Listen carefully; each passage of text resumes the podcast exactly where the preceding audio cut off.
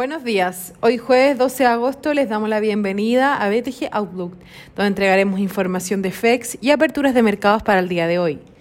El tipo de cambio abre en 769,5 bajo el cierre de ayer. El dólar a nivel global avanza y la tasa del Tesoro a 10 años aumenta levemente.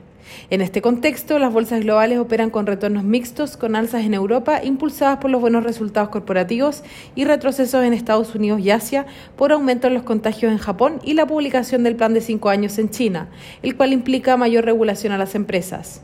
En el ámbito local, el Comité de Constitución de la Cámara Baja de Chile espera votar sobre el cuarto retiro el primero de septiembre, además de un retiro por todos los ahorros. Después de la votación del comité, la legislación aún tendría que ser aprobada en la Cámara Baja, seguida de varias votaciones en el Senado. El Eurostock 50 avanza 0,44%, principalmente impulsado por los buenos resultados corporativos. En Estados Unidos, el S&P 500 muestra caída de 0,16%, mientras que el Nasdaq retrocede 0,16%. Por su anterior, en Asia las bolsas muestran retrocesos, con el Nikkei cayendo 0,2%, la bolsa de Hong Kong 0,53% y el CSI 300 de China retrocede 0,84%. Lo anterior se explica por el aumento de casos de COVID-19, principalmente en Japón, sumado al plan de cinco años publicado por China, que implica mayor regulación para las empresas. Los commodities muestran rendimientos negativos, donde por el lado de la energía el WTI disminuye 0,38% y el Brent 0,21%, luego que la Agencia Internacional de Energía recortará fuertemente las estimaciones de demanda de crudo para este año, principalmente por rebrotes del virus y un exceso de producción en el 2022. Por el lado de los metales, el cobre retrocede 0,1% después de haber abierto al alza luego de que la mina andina de Codelco comenzara una huelga.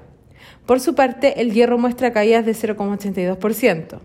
La moneda estadounidense a través del dólar index avanza levemente en 0,03% y el euro retrocede 0,06% respecto al dólar.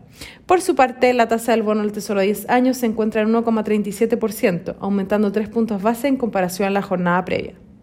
En el plano local, en cuanto al cuarto retiro de fondos de pensiones, se posterga la votación al primero de septiembre y finalmente de los siete proyectos se proponen fusionar seis, además de un retiro por todos los ahorros.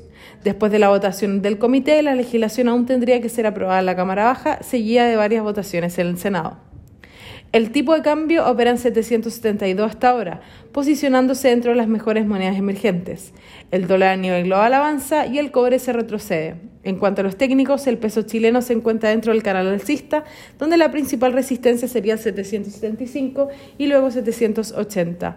A la baja, los soportes se encuentran en 770 y luego 766. Muchas gracias por habernos escuchado el día de hoy. Los esperamos mañana en una próxima edición.